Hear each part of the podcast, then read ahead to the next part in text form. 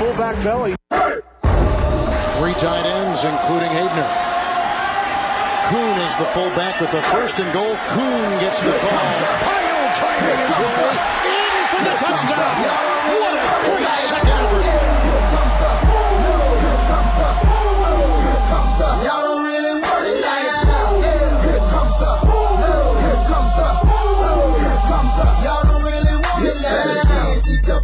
Hey, everybody, and welcome to this latest episode of the Fantasy Fullback Dive brought to you by the good people at the Roto Street Journal. In the weeds for the fourth time, almost halfway through our divisional breakdown series for the upcoming fantasy season. We're hitting the NFC South today. Of course, the Fantasy Fullback Dive is paving your way to fantasy glory, acting as your lead blocker to fantasy hmm. excellence, hopefully, titles, titles, and more titles.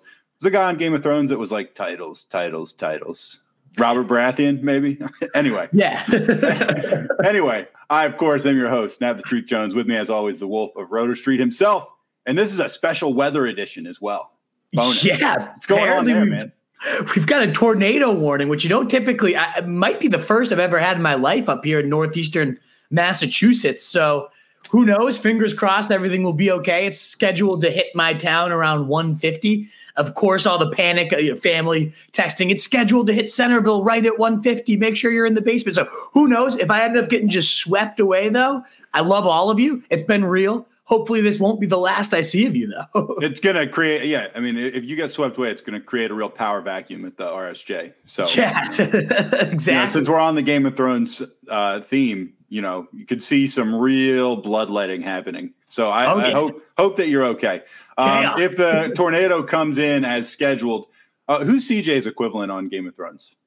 Uh, I feel like CJ's a little bit of a Petyr Baelish. like he, his, hand- he knows everybody. He gets his hands in on everything. I guess that suggests he's a little bit slimier than CJ really is. But he just reminds me of Baelish because he's talking to everybody all the time. You know? right, right, right. Yeah. All right, that's a fair comp. Uh, yeah, if the tornado comes in as scheduled, we should be uh, being struck by that right around the middle of the Panthers seg- segment. So, uh, you know, we should be able to get the Falcons in at least anyway. Um, Sweet. you ready to dive right into this thing? Let's do it while we're still alive without tornadoes. Why don't right. we? Uh, I'll pull these on in. I'm going to be making sure I'm on top of the uh, banners a little bit better than I was the other days. I've been so warped up and, and pumped to give you guys these projections that I've been forgetting to change the banners as we go. For those of you who might have noticed that the other couple days, sorry. Uh, and I'll try to do my best to be better about that today. All right. Well, we're going to start on the Falcons. The Falcons, uh, this team holds a special place in my heart because on the projection page, this is the default team that just comes up right away. So it's like just because I've seen them more times than anyone else, I feel like these are really imprinted into my mind. Uh, Tell me about the Falcons this year.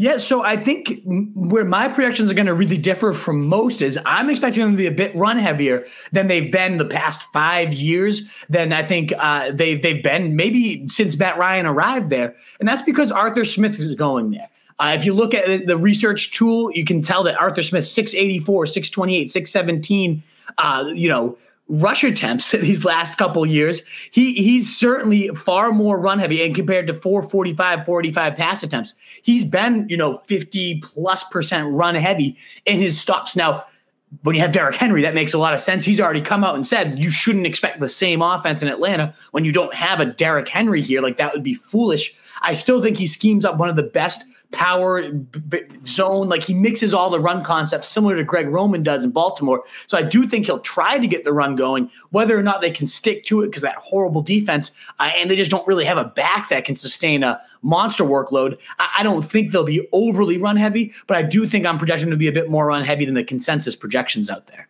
All right. Well, starting at the top, let's start with Matt Ryan. Uh, just, you know, kind of a, he was a one time fantasy darling. He's now kind of a little ho hum. You got him for 376 uh, completions out of 565 attempts, a little over 4,500 yards, 32 touchdowns, 11 picks. My comments next to this were I just wrote whatever. Uh, Exactly. You've got Ryan as your QB 20 on projections, 17 on the big board. I'm not excited. No, and I don't think there's a huge reason to be. You were excited about this guy in the past because of the volume, because of the weapons. There's no Konami upside. So again, this just becomes like a more expensive Kirk Cousins. Uh, Ryan Fitzpatrick will go a round or two later. I don't see any reason. I haven't really drafted Matt Ryan on any early best ball or or real drafts so far. He'll be okay. He'll be steady. He could be a good bridge to a Trey Lance or a Justin Fields who we keep harping on. Get one of those guys no matter what certainly has that type of like nice floor that's okay but 17 20ish the really the only upside is going to be one it, Arthur Smith was so efficient as a play caller in the red zone that if that carries over to the Falcons and they end up like approaching Tennessee Titans levels where they've been top three in t- touchdowns the last three years, well, then okay, maybe there is like 40 touchdown upside with Matt Ryan. But I think without Julio Jones there, like you're really going to need Kyle Pitts to be the realest of deals. And he could be. I mean, he is a freak. But I, yeah, to me, they're just between the weapons leaving and a run heavier offense and no rushing upside for Matt Ryan himself he's a more expensive Kirk Cousins, and I'm not really whatever was a great way to describe it. We probably didn't even need to say much more after that. Nat. Thank you, thank you. I'm one for one. Uh, yeah. Running back, their top guy on the running backs is Mike Davis. This is a guy who, you know, I, have got my auction coming up tonight with my hometown league, and it's like, I'm excited I'm for a, you, I'm, man. Yeah, that, you know, I, just kind of like I touched on in the beginning of the show with the Atlanta thing coming on first, so I know them well. It's like we've done these NFC shows every day I know so much more about the NFC than I do about the NFC. So I'm anticipating a heavy NFC auction yeah. from the truth today. Uh, but yeah, uh, Mike Davis is a guy I kind of have my eye a little bit on uh, if the price is right. You never know how these auction prices are going to go, but it's possible he could go kind of cheap. Anyway, you got him uh, rushing 244 times, almost a thousand yards, nine touchdowns. It's not a bad line, uh, not no. huge receiving numbers, and you got him your RB 19 on projections, 20 on the big board which for yeah. running backs is actually pretty valuable. I mean, you, someone's going to be starting this guy. Absolutely, and he kind of falls in what the has been coined by the industry as the the running back dead zone, where and it makes sense because receivers in those middles, you know, rounds four through six, typically outscore the running backs by a hefty margin. Now, if, if of the guys in that range, I do like Darrell Henderson. We talked about him earlier in the week, but yeah, I also do like Mike Davis as well because I, as I said, I think this Atlanta team is going to want to be run heavier. Whether they can sustain that, we'll find out. And I do think Davis is really the only guy they have on the roster with any type of credibility. I don't think he's amazing, but he did right. break more tackles per attempt than anyone other than uh, who led it last year. I know Davis was two. I think Nick it was Chubb. Some, it was some, yeah, it was Chubb. It was Chubb. Yeah, number one, uh, and he can catch. I mean, he filled in for Christian McCaffrey admirably. He had plenty of games with like 10 plus targets over there for the Panthers. So, you know, 45 catches, 292, two touchdowns. Not a huge output, but certainly uh, your type of three down horse you don't typically find there in rounds five, six. So, yeah, if he's going cheap at an auction, you know, six to $10 range. Right, right. For, for the running backs in that range, like one of my favorite RB3s. I don't I hope he's not higher than that for me, but as like a potential flex option, I really do like Davis. Uh, and I think I'm a bit higher than the ECR on him coming into this year. And these projections show, show why. I really think he's going to get a lot of work. Behind him, uh, looking at the backfields, is only Qadree Ollison. Now, that's, I just only want to point that out. It's not that important, but as a last round pick, you know, I was preaching Javian Hawkins we had Thor uh, over from Rotoworld come on, or NBC Sports Edge, whatever they're called nowadays. I always mix that up. Uh, he loves Javian Hawkins as an undrafted free agent, but unfortunately, you know, six yards on seven carries in the opening preseason game, whatever it ended up being. The team is very clearly committed to Qadree Ollison, according to to the camp reports. He's the clear number two. Well, that is important in the sense that Mike Davis hasn't held up to volume. He's typically broken down as he did last year by the end of the season. So Ollison could end up becoming he's a big guy, like 240 pounds, like real thick. He could end up becoming like very, very, very, very, very light Derrick Henry if something happens to Mike Davis and he's the only guy left could be a good source of touchdowns. So I love stabbing at him in the last rounds of these best ball drafts. You know, if you're going 20 rounds in a, a hometown league or something, uh, not a bad like $1 late flyer. Certainly not the top of my list on that, but just a name to toss out there. All right, let's move on to the receiving corps. And of course, that starts with Calvin Ridley. This is who, where the injury begins. Yeah. this, yeah, right. Uh, 97 catches. You got him for almost 1,400 yards, 11 touchdowns feel like you've come down a tiny, tiny bit. I feel like you had him over 100 catches not that long ago, but still, I mean, monster numbers. Good enough for your wide receiver five on your projections board and four on the big board. Um, and, you know, we could talk about Ridley, although what is there to really talk about? I'm actually more interested in talking about who's behind Ridley, and that's Russell Gage, who is somebody I'm just going to admit I, I don't think I'd heard of him. Uh, um, I'm pleading yeah. ignorance on this one, but I've learned a little about him since I saw him on these projections. You got him down for 57 catches, 627, four touchdowns. I mean, you see this guy as a 90 target guy. That's that's plenty. Although you have him only wide receiver 70 on your projections board, you've actually got him up at 48 on the big board. Uh, hmm. Just just assuming someone's got to catch these balls, right? And so my thought is someone's going to catch him. I, I'm not positive it's going to be Russell Gage. Yeah, it's tricky. Uh, so starting at the top, you know, Calvin Ridley, 26% target share, absolute hog. Uh, I think he's going to be a beast. And honestly, like 147 targets might be on the low side of projections. Yeah. That's kind of baked into the fact I think they're going to run more than people are expecting. But if you told me Calvin Ridley at the end of the year saw 170 targets and then had, you know, another 300 yards and another touchdown or two added onto this, like wouldn't be shocked at all. And that's why I have him ranked as a borderline fringe first rounder on my big board. Uh, so, yeah, absolutely love him. I think there's a whole lot more room for Gage to do more than I have him projected for. Right. But he right, saw about 100 you know, targets last year with, with Julio being out, and he, he saw some good volume, just didn't do a lot with it. He's very inefficient, but they're saying he is the clear number two in camp. That they, you know, all the other receivers are working with special teams and different things, and he's kind of getting the the veteran number two treatment.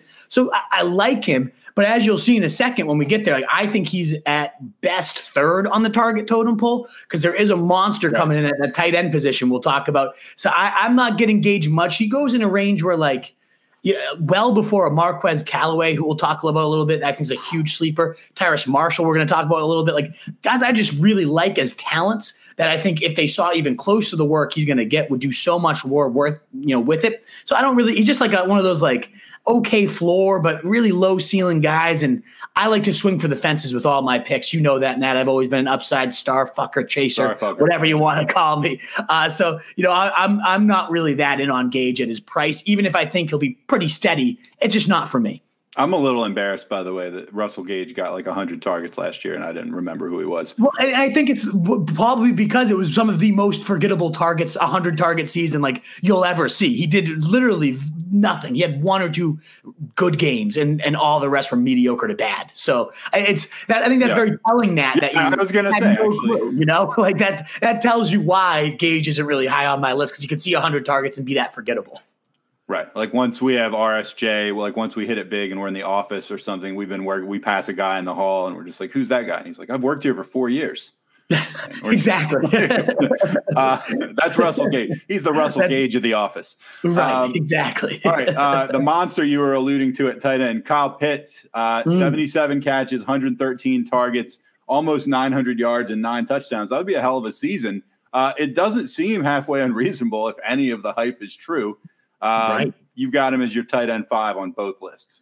In fact, I think I'm as high as these projections are for a rookie tight end. I think I'm a little bit lower than the consensus, and that's baking in the fact this is a rookie tight end. There's a very hard transition to the position, but of course, there's never been a prospect quite like Kyle Pitts. His comparable isn't even a tight end. They compare him to Calvin Johnson. And I mean, you can see why at Florida. Kyle Trask is horrible. He would just chuck the ball up, and Kyle Pitts didn't matter how many guys he had on him. He leaps up there, he rips it out of the sky. Like this isn't a tight end. It's unfair that he gets a tight end designation. And right from day one, he could be an absolute monster. I mean, 909 would set the best rookie season that we've ever seen at tight end since Mike Ditka. So I, I do clearly like the guy. I just think, you know, the fact that I can get TJ Hockenson, who I, I as we said yesterday, I think is in line for 130 plus targets a round or two later. That's the one thing with Pitts is he's going like late fourth, early he, fifth. He's going he's going above Hockenson. He's going as the tight end four right now, and that's surprising like, to me. I would rather you know, have Hockenson. I, I, would too. I think there's a higher floor with Hockenson and a similar ceiling. That's I guess the one case for Pitts is like if he hits his ceiling, he's putting up 1400 and like 18 mm. you know he's at 18 touchdowns would be with sarah but you know what i mean like he's got that like Kelce style he's a freak of all freaks at this position. So maybe, just maybe, he could hit that. I, I doubt it's going to happen as early as year one. Love him in Dynasty. I mean, you can consider him at the first overall pick in Dynasty rookie drafts, but still, I, I I'm a little bit hesitant to get this guy. And in fact, I don't have much of him at all because I typically just go for Hockenson around later if tight ends are falling. But still, all the upside in the world, can't blame you at all if you want to take that stab. If there's no receivers, like if the Bengals guys are gone, if you know Brandon Aiyuk's gone and this guy's sitting there in round five, I, there is some real, real upside to Kyle Pitts, uh, but I just think people are a little bit too bullish for a rookie tight end. It's given how hard that position is to translate to. Yeah, I agree with you. Uh, would be an exciting guy to own, though. Would be fun. Oh yeah, like if you get him, I, he's one of those things in an auction that, that I, I, expect he'll go for more than like yeah. typical because it's a buzzy name. It's sexy. It's Kyle Pitts, the freak, right? Like those are the guys that always go for more in auctions, and they probably should. Whereas Hockenson's like, ugh Lions, right. gross. You'll get Hockenson for like seven dollars cheaper than, than Pitts ends up going. But but yeah, I mean, it is it's one of those guys you see him on your roster, you're you're excited about. You know the people in front of you are gonna be like, oh, Pitts, you took him from me. Like right, you get all the draft day reactions, but we don't win on draft day reactions, unfortunately. No, sadly not. Uh, before we move on to the Carolina Panthers, how's the weather looking over there? Still holding up okay. It's 150 is where they said it's supposed to get really bad, and honestly, it seems like it's clearing up. So, we, uh, last words before the. I was, I was going to say, can we get a tornado countdown clock up on the board? Like, yeah, exactly. Right, five minutes till till the wolf is gone. till he visits Kansas and Dorothy. Seriously, oh God. Um, but yeah, I think that that covers about Atlanta, right? Should we uh, move yeah, on? That's Atlanta. Yeah, let's move on to Carolina. Uh, um, and one of my favorite teams, guys too. who are commenting, true. a lot of our usual guys. You know, we'll get to your uh, comments and questions at the end. I promise. And I um, think that's a good point too, guys. I didn't even do the the little slutty thing I love to do at the beginning. No, which slut it up, Wolf. Give, give me those likes if you're willing to. If you like the content so far, whether you're live or catching the replay, thumbs up, YouTube, Facebook, you know, the like button on Twitter tweets, retweets, all that good stuff, shares, help us get out to more people. And that's really the goal here is to try to get grow the wolf pack and and just win more fantasy titles for more people. So please consider it if you, you, find we're giving you any value. That thumbs up button really, really does help us out. I wouldn't be begging for you to do it if it wasn't a big thing. So thank you guys in advance if you uh, consider doing that for us. And good job moving the Panthers banner down. You're on the ball today. There um, we go. Changes in the Panthers. I mean, one obvious change. They got a new quarterback. Anything else noteworthy before I go into players? Yeah, the biggest is obviously Darnold and, and what he's going to bring to the table, which granted, th- there's huge question marks. So that's going to obviously impact how everyone else does here. They did draft Terrace Marshall as well, a player I love who I'm going to talk about. But in terms of the coaching front, they still have Joe Brady, who was getting some head coaching calls, one of my most intriguing offensive coordinators. They didn't quite hit that ceiling last year. I think a lot of that was Teddy Bridgewater being a little bit, and I, I don't know if Sam Darnold's going to help them reach that ceiling either. But just remember, LSU a couple seasons ago shattered NCAA records under Joe Brady's watch. I can't wait to see if Darnold is the real deal. He's going to have no excuses, and we're going to talk about him in a second. As you see, 570 pass attempts, 421 rush, pretty balanced, about 58% pass, 42% rush. Uh, given you know you have a back like McCaffrey, you think that'd be a little bit higher, but he's most dangerous when you're using him as a receiver. Hence the high pass to rush ratios. All right, Darnold, 361 out of 570 for about 4,100 yards, 25 touchdowns, 16 picks not an amazing stat line for 2020 NFL. Personally, I'm pulling for him. I feel like the only reason, though, sure. that to think that he's going to produce along those lines, uh, you know, numbers wise, is just because the Jets are the Jets, and so anyone leaving the Jets, we automatically give like this bump, like yep. post Jets bump. I don't know if he deserves it or not. Well, he's got to prove it. The guy hasn't proven it. I feel like there's guys below him that are going to, you know, be better. Although I hope I'm wrong about that. Yeah, we'll find out, Nat. You, you, know, this is how I look at it. 100% in agreement that escaping Jets and specifically Adam Gase Jets. You know, yeah, we've okay. seen how many players like DeVante Parker, Le'Veon Bell, like have career years without Gase and then just get ruined by Adam Gase. Ryan Tannehill being the clearest example, especially at quarterback position. So I do have hope for Darnold going to a better line, a significantly better weapons cabinet, and significantly better, you know, play calling what I like about this situation is if if it doesn't work out, then there's no real question marks as to who's at fault. Whereas Darnold, like at this point, you can say he has not gotten a fair shake. He was dealt the worst possible hand you could possibly get at the NFL level, and now he's he's coming into a, a solid, like straight, you know, good poker hand right here, and we'll find out what he actually does with it. I do think, you know, there's t- plenty of bad habits in terms of being too jittery in the pocket. We talked to Ted Nguyen, uh, Ted Nguyen of the Athletic, great interview, great film guy, who said it about 30% Darnold pans out, 70% he doesn't because he saw so many bad fundamentals that he's not sure he'll ever fix. But he did mention so many positives too in terms of moving, you know, when he is on the run, great great arm still flash that like what made him a top three pick that cannon. So he's got the upside still there. I personally said it closer like 45 55 because i really do think everything around him is so good that if Darnold has anything of note uh, he's going to be a solid player this year. So we'll find out. Uh, I, I like him though now especially as a last round dart throw qb again to get to those trey lances to get to those justin fields one of my favorite bridges besides Ted, uh, you know, Ryan Fitzmagic. I think Sam Darnold could be a really interesting flyer late in drafts. Well, and Ted did say, I think I, I probably get the quote wrong, but he said something like thirty percent chance he turns into a you know respectable, good quarterback. But that's a realistic chance. You know, thirty percent, right? Not a bad chance. And you're saying you think even more even. So I, I, do because the surroundings are so well, especially the main guy we're about to talk about here. All right, well, let's get right into that main guy, uh, CMC Christian McCaffrey. You got him down for a gaudy stat, stat line. Well, 316 carries, uh, 1,359 yards, 16 touchdowns on the ground.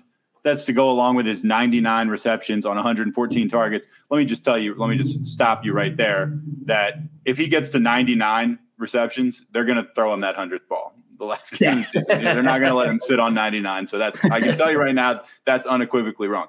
99 receptions on 114 targets, which is an amazing catch rate uh, for another 772 and four touchdowns. Honestly, if he's catching 99 balls, Wolf, I don't think there's any way he's only scoring four times on those.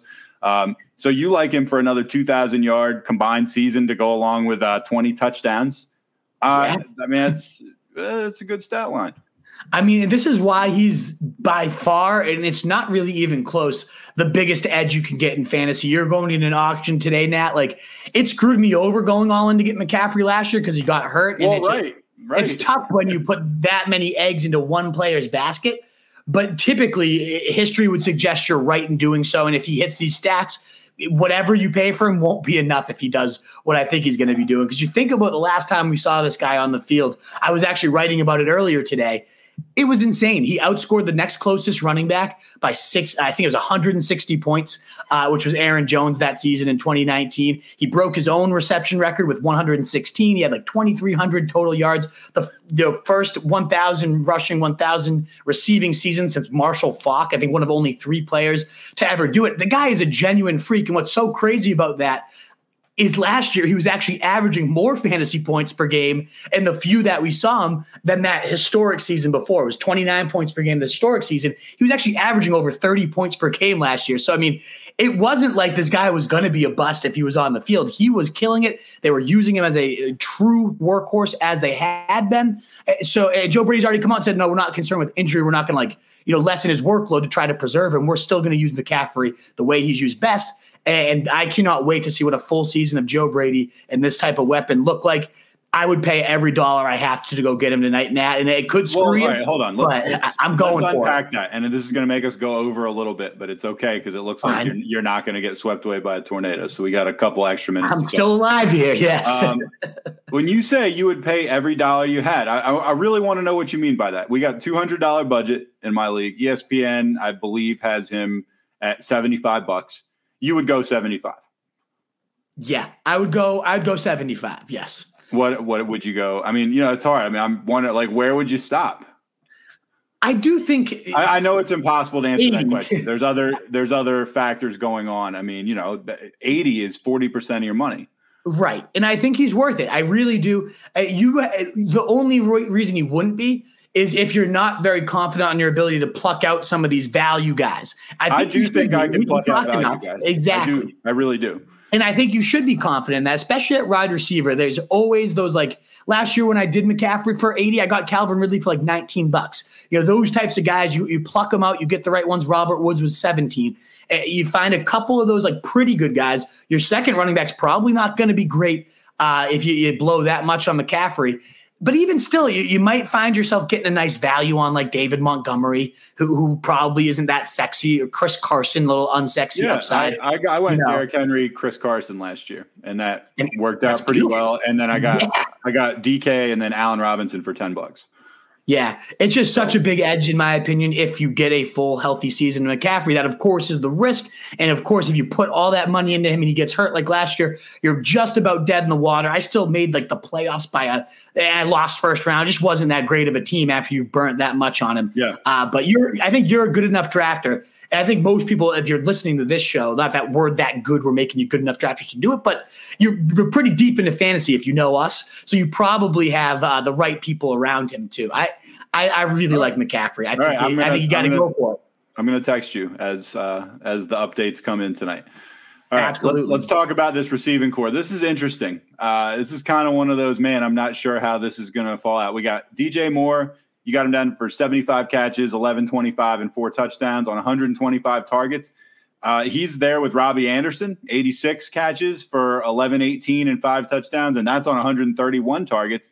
Then we got Terrace Marshall, an intriguing one. You've got him, I believe I read this right, 64 catches for almost 809 touchdowns. So yeah. as many touchdowns as the other two guys put together. That makes them a pretty bunched up crew. You like them all over 100 targets, which is interesting. Uh, are you hedging because you don't think any of them are crazy superstars, or do you really just see it getting spread around that much? Uh, you know, even with McCaffrey in the mix. Yeah, I think that's what it comes down to, Nat, is it's just going to be spread out so much. And that's why I think DJ Moore might be the single worst pick. Yeah, I was going to ask you that. right now. Because just, just so you, but to not, yeah. to, you have on your projection board, you have Anderson 27, Moore 34, Marshall 36. On your big board, Moore 25, Anderson 29, Marshall 50. I have to imagine he's probably going up a little. These are like kind of similar numbers for these three guys uh, that would make me reflexively think you should start at the bottom and go up as opposed to the top down hundred percent. I own Marshall in almost every best ball draft I've done because you can get him round 13, round 14. Whereas the other guys, I, I, find myself getting Robbie sometimes in round six. The issue I have is DJ Moore as a player, I love. I think he is fantastic. And as you were saying, like, you know, no one elite here. I think DJ Moore could be that guy. Sadly, they're not using him. You Joe Brady's first year, Robbie Anderson and him tied for targets, and that was without McCaffrey there. That was without Terrace Marshall. Yeah, Curtis Samuel saw quite a bit of the target share, but ultimately, that that's a concern that DJ Moore couldn't significantly outplay a Curtis Samuel to be that true alpha. So I, I really don't, as much as I like the talent with DJ Moore, he hasn't topped, he's similar to Kittle, hasn't topped five touchdowns in his career. He, he can do so much so well, but if this coaching staff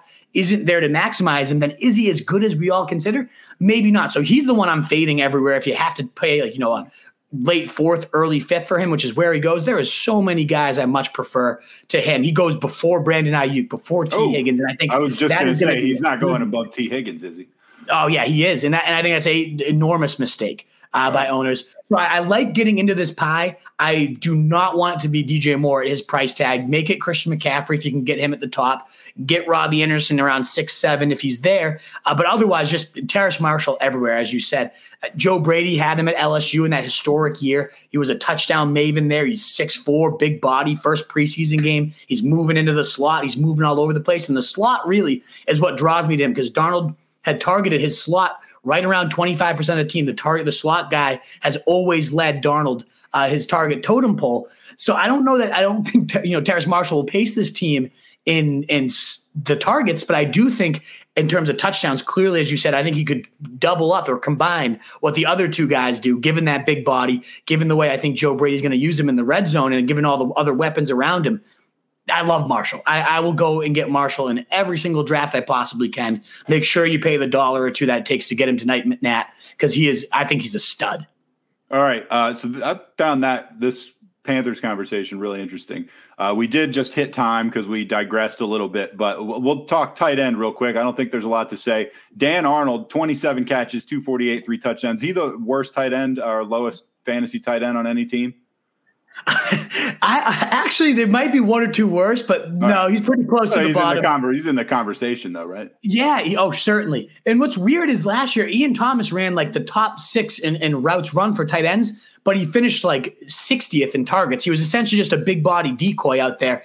Dan Arnold does bring a little more athleticism. He's a converted wide receiver. So there is like a little bit of a scenario. Again, 20 round drafts or something as a backup tight end. Okay. I, I pre- prefer Donald Parham of, uh, of the, the LA Chargers. But still, you know, I, I like Dan Arnold uh, as a very, very late stab. They're saying Darnold to Arnold has been like a big camp connection. I just don't see how this guy sees any type of volume that's that's sustainable and consistent when you have the other four people in Christian McCaffrey, the three receivers we were just raving about. Uh, where does he fit in to have any type of consistent value? I don't see it. No, nor do I. Uh, all right, now for another team that is just, you know, I don't really know what to make oh, of this. God. I went and looked in on the projections. They had all changed since the last time I looked.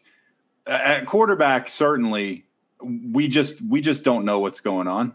No. Uh, I've seen your projections have Hill with ninety percent of the snaps, and uh, now right now you got Jameis getting almost all of them.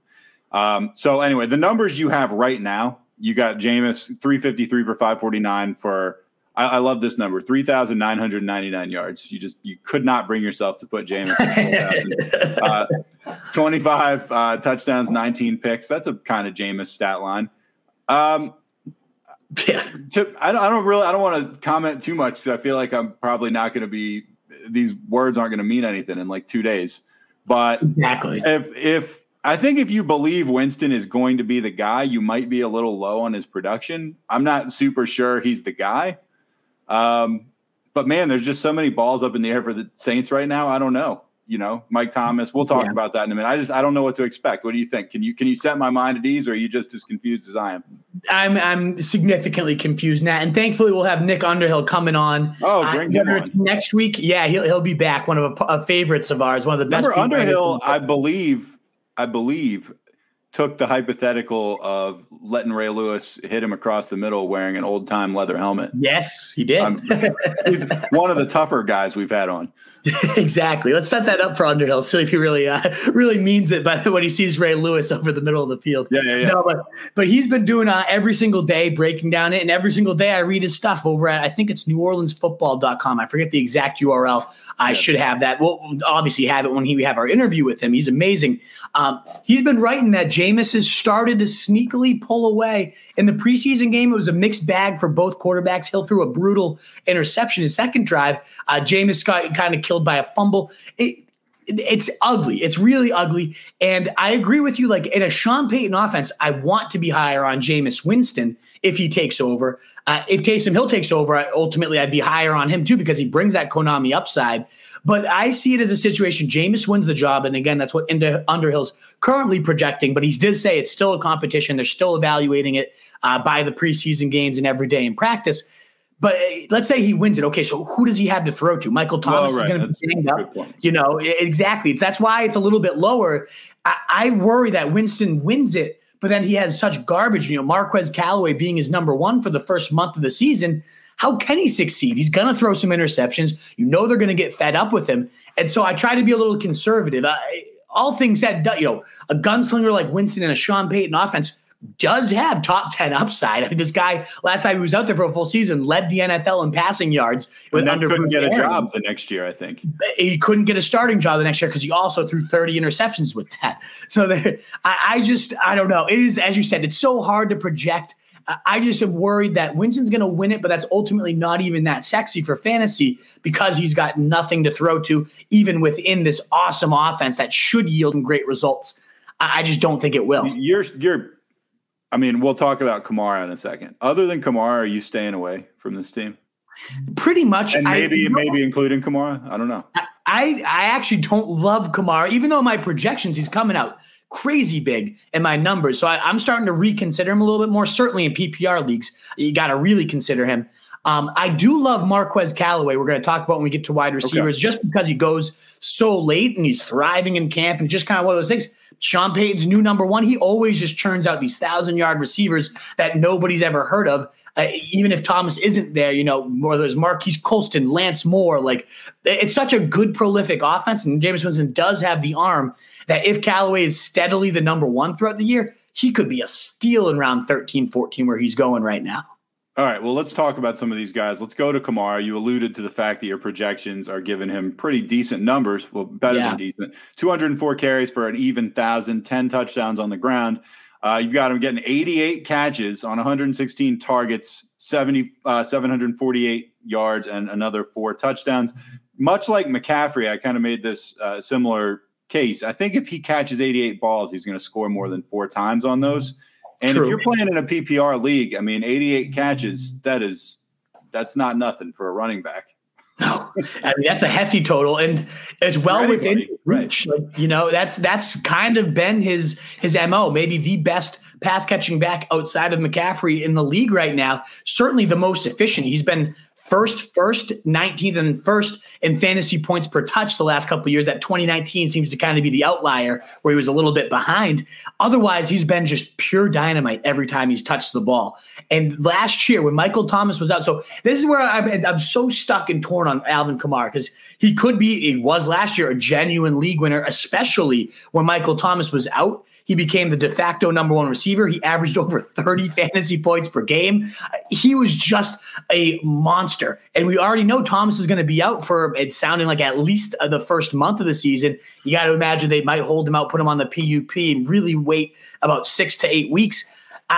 Kamara could be an absolute monster. But then you look at the flip side well, he also had Drew Brees, who targets running backs religiously. Even before Kamara, he's always been one of those check down pinpoint guys. And that certainly wasn't Taysom Hill. You know, Kamara only saw four targets a game with Hill back there. He went from averaging like 25 fantasy points per game to 12, you know, bottom 24 running back with Taysom Hill at quarterback. So that that's why I'm a little bit in the middle with this guy. I certainly want to see Jameis win it for Kamara's value. Uh, that would certainly put him up probably to number three or four in my rankings if and when that got locked in. But for right now, while we're in this waiting game, like, and even if Hill played, like, I don't want to be like, oh, you know, it's automatically going to be only four targets a game. I doubt that. I think they're, they're, you know, without Michael Thomas, especially, they'll be scheming towards Kamara. I do just get a little bit nervous about this offense just kind of being shitty. He does have a great offensive line, though, top three, in my opinion, in the league, returning all five starters, great run blockers. So there's a lot going for him outside of the quarterback position, which is clearly the most important position for everyone around him. Kamara is definitely good enough to be able to supersede that, though. All right, let's talk receivers. Marquez Callaway, Mike Thomas, Tre'Quan Smith. And we've already mentioned that Mike Thomas is out for a while. Uh, we, we remember two years ago, he was probably the best receiver in the NFL. Uh, killed a lot of people last year. Yeah. I mean, really just destroyed a lot of people's seasons, would be my guess.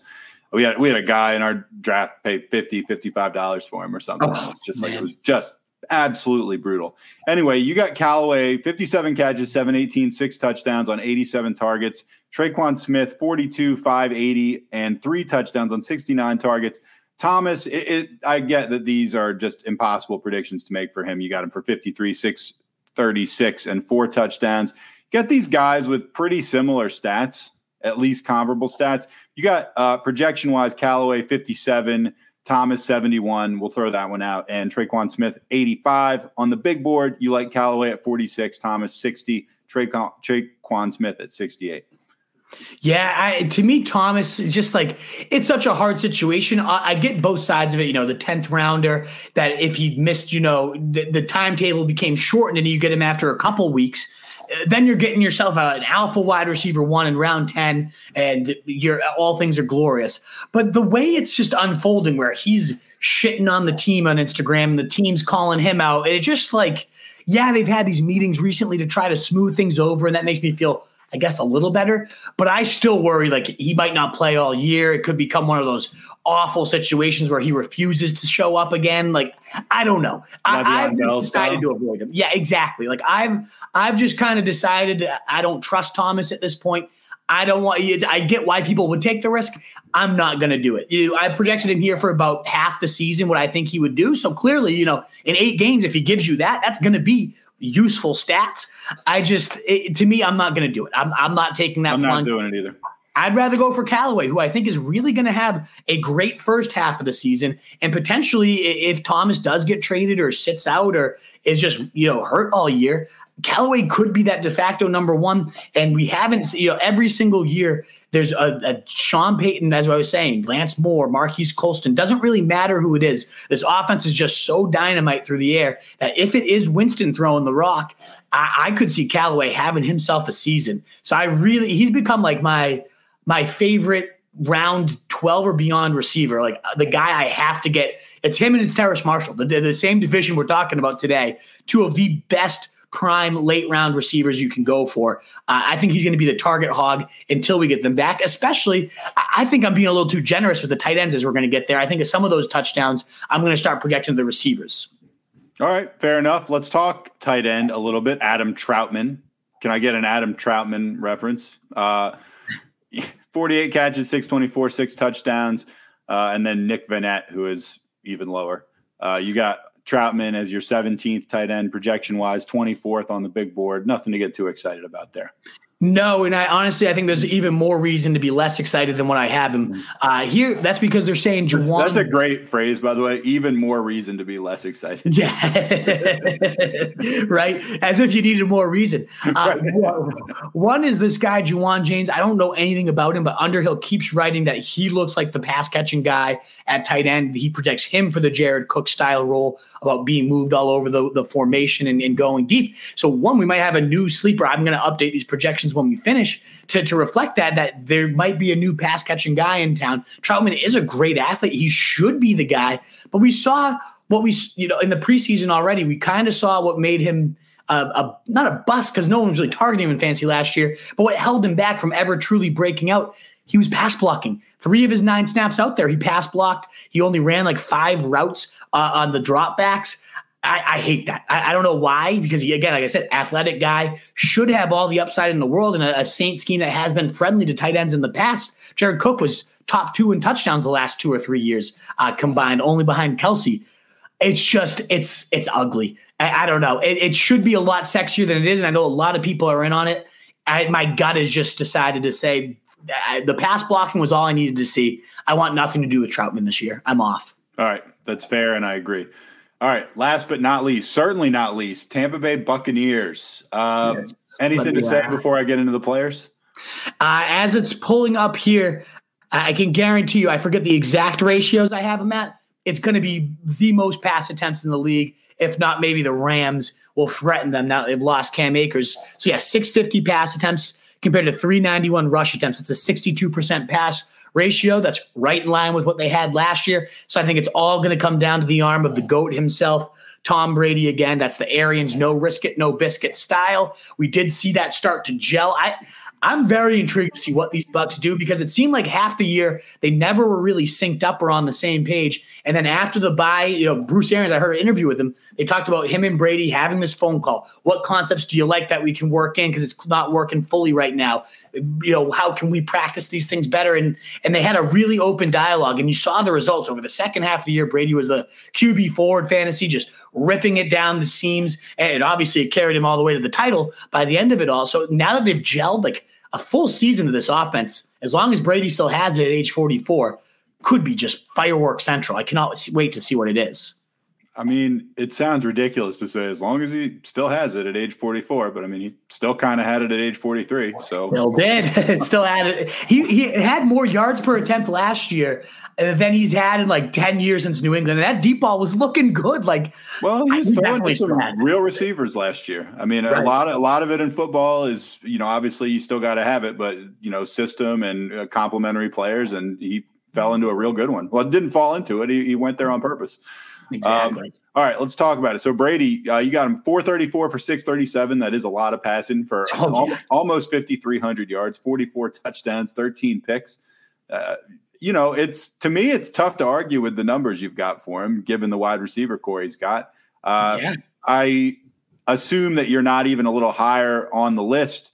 Um, as far, I mean, you've got him as your QB seven uh, as far as projections and nine on the big board. I mean, that's an amazing stat line there that we just gave. I guess the reason you're not higher is you're not getting any running out of him.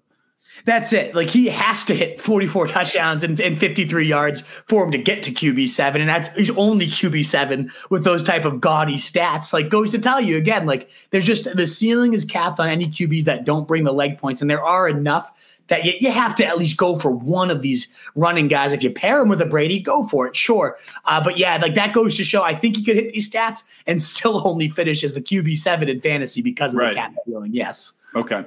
All right, well, let's talk running backs. This is interesting and kind of, and well, yeah, we do have to. It's interesting and disgusting. So, in terms, uh, here's what you've got: you got Fournette, 176 for 704 and six touchdowns, 31 catches. You got Rojo, CJ's boy, 125 carries for 625 and five touchdowns with no real passing game work. And you've got Gio Bernard, the I want to say the corpse of Gio Bernard, but it seems like you've actually got him uh, being a real factor here. 70 carries, 287 and a touchdown, and adding 66 catches for 561 yards and four touchdowns. As far as projection goes, this shakes out. You got Fournette at 44, Rojo at 54, Gio at 36. I mean, that, that's pretty bad. That you you got a, a committee there of three guys, and none of them really doing anything. I mean, you got Gio at 36. It's nothing. On your big board, you got Fournette 43, uh, Rojo 41, and Bernard 46. It's clear you're not too excited about this running situation.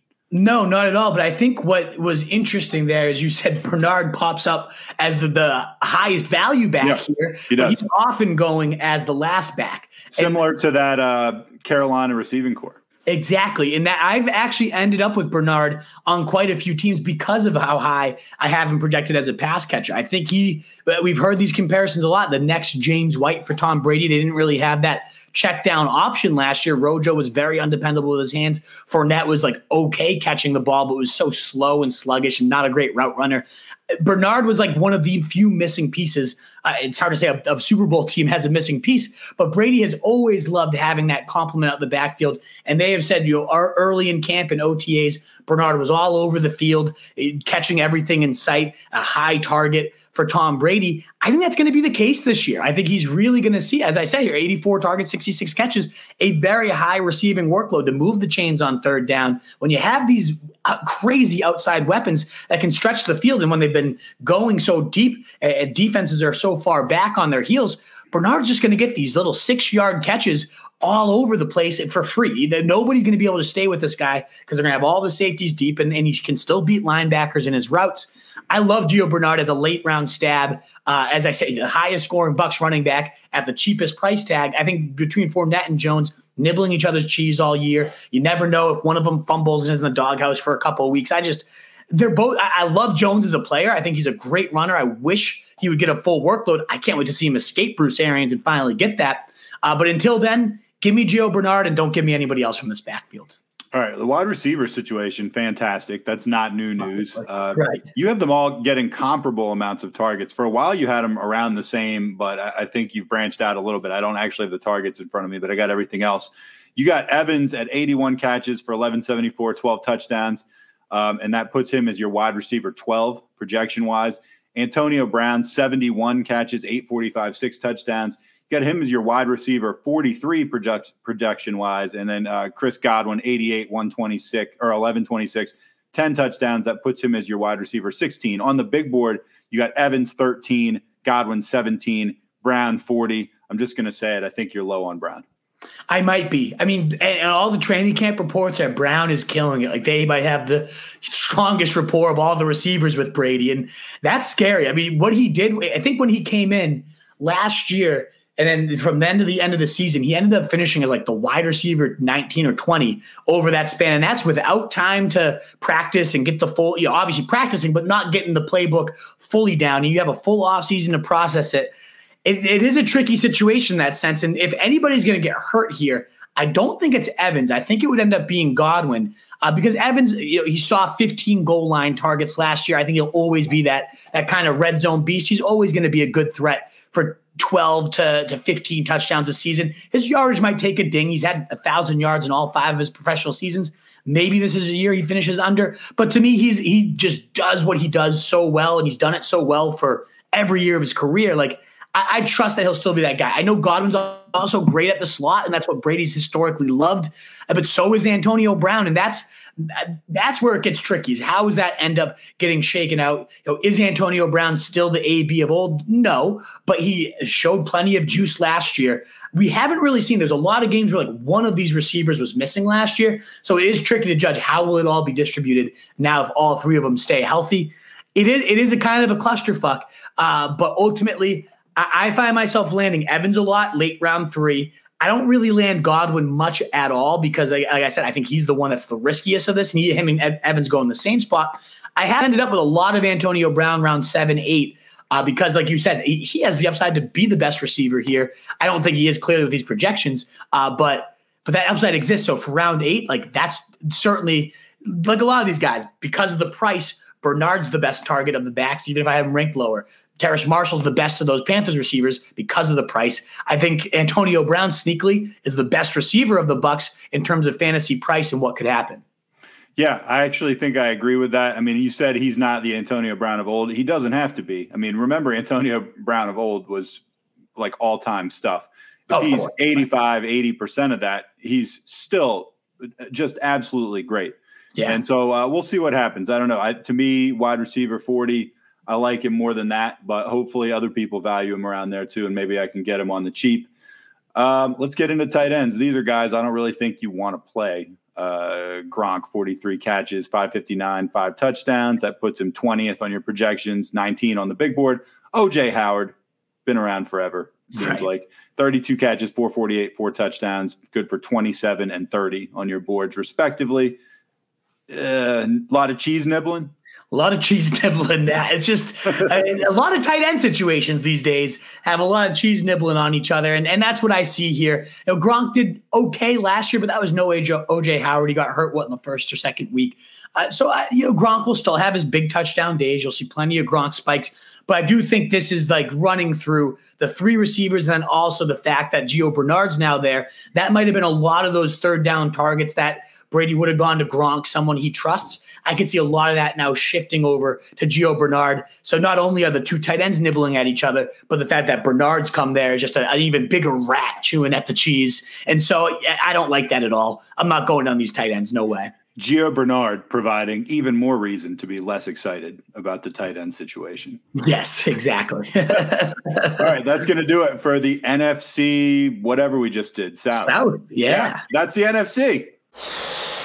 Well, Wolfpack, always a blast, especially all you guys showing up every single time, whether you're here with the replay or here live with us. If you don't mind giving that the thumbs up, it helps us get to more people, and that's the goal is growing the pack. You can find all our content at rotostreetjournal.com. If you have the iOS, we do have an app that we're hoping to update and, and make even better, but it's still a nice, clean way to get all our content. You can find all of our other stuff uh, at the Fantasy Fullback Dive if you prefer podcasts where we pave your path to 2020 titles, 2021 titles rather. so used to say 2020 after last year. I know, right? Uh, but 2021 titles, baby, is what we're going for. Um, and ultimately, you can find me at Roto Street Wolf on Twitter if you want to interact there. Always open to the DMs, all that good stuff.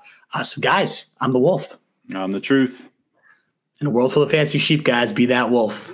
Later. Later. So hold for the applause.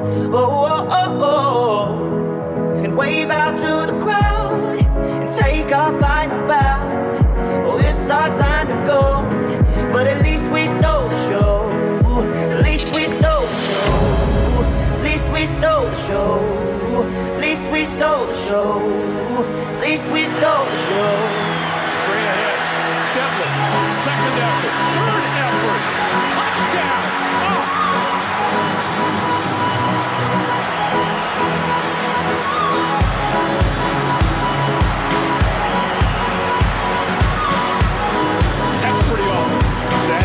old-fashioned football right there, folks.